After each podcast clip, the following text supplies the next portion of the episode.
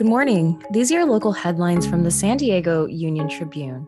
I'm Kristy Totten, and today is Tuesday, September 21st.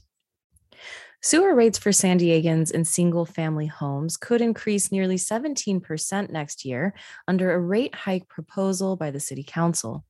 The proposal would reduce sewer rates for most businesses, condos, and apartments. The adjustments are based on two studies showing those customers have been paying too much, while single mm. family homes haven't been paying enough. The City Council will consider this on Tuesday. The rate changes would take effect January 1st. San Diego's median home price dropped for the second month in a row in August to $725,000, but experts said not to expect a crash anytime soon. Prices are still up 13.3% in a year in San Diego County, according to CoreLogic DQ News, but down from a peak of $749,750 in June. After a group protesting mask mandates disrupted a Poway Unified School Board meeting earlier this month, district officials announced that future meetings will take place online. On September 10th, protesters forced their way into district offices and refused to leave.